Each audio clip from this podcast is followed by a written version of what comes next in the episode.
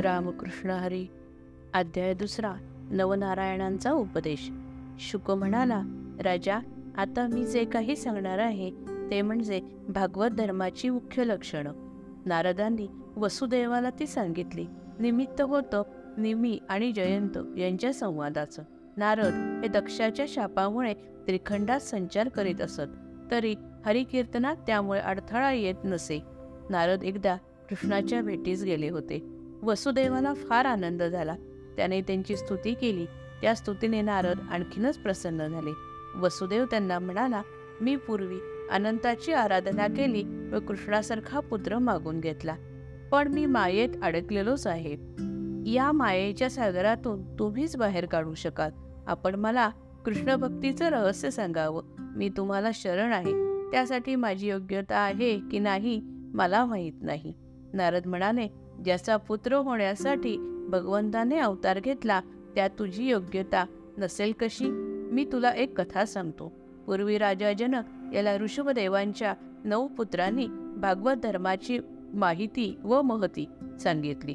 हे ऋषभदेव स्वयंभू मनुच्या वंशातील नाभी नावाच्या राजाचे पुत्र.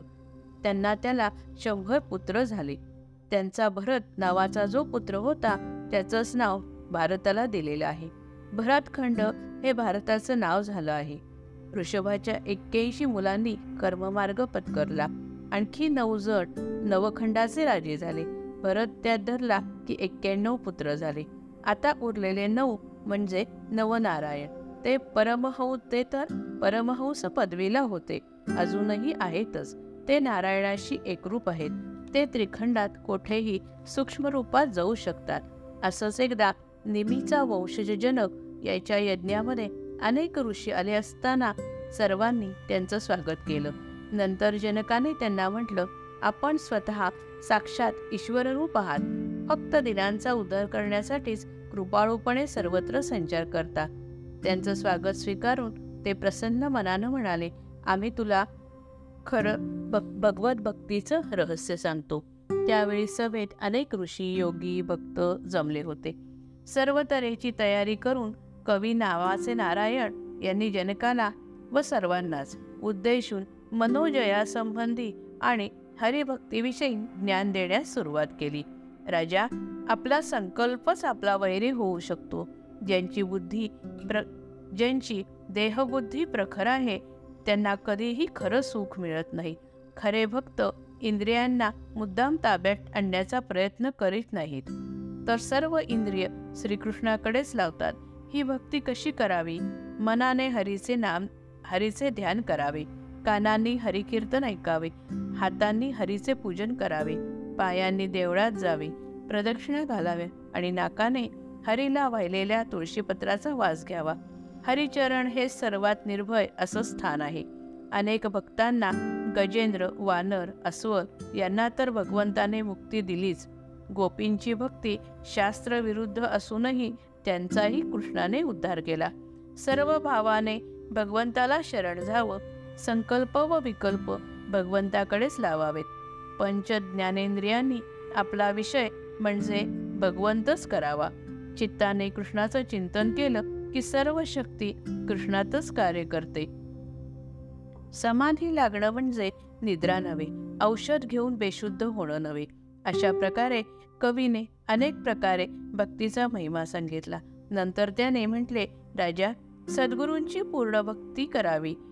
कायावाच्या मनाने गुरुच्या ठाई ब्रह्मत ब्रह्मत्वाची भावना ठेवून खरा भक्त परमब्रह्मरूपच होतो. ज्यां ज्यांना चिंतन करणं जमत नसेल कीर्तनात कीर्तनातही बसावंसं वाटत नसेल त्याने हरिनाम घ्यावं. कारण नामाचा प्रभाव फार श्रेष्ठ आहे. नामापाशी चक्रपाणी सतत उभा असतो. नामातच ते चारी मुक्ती असतात. नामाने संसार भय जातं. नामाने भक्ती दृढावते त्याची भक्ती इतकी वाढते की तो देहभान विसरतो. जागृती स्वप्न सर्व अवस्थात हरीचं नाम बिनून राहते. हरीच त्याची आवड होते. हरीच त्याचा हर्ष होतो. तो द्वैतभाव विसरतो. लौकिकाची लाज सोडतो आणि गर्वशून्य असून तो उन्मत्त असतो. आनंदाने वागडतो. अज्ञ लोक त्याला भूतबाधा झाली असं म्हणतात. त्यांना खरं रहस्य कळत नाही. अशा वक्ताना सर्वत्र हरीच भरलेला दिसतो.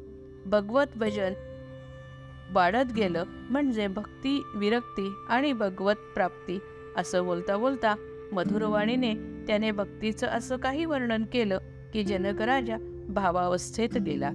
जनकाने प्रश्न विचारला हे मुनिराज पूर्णत्वास पावलेल्या भगवत भक्ताचा धर्म कोणता? कर्म कोणते त्यांचा स्वभाव व भाषण कसं असतं तसंच तो व्यवहारात कसा वागतो? त्याच्या प्रश्नाला हरिनामक ऋषीने उत्तर दिलं.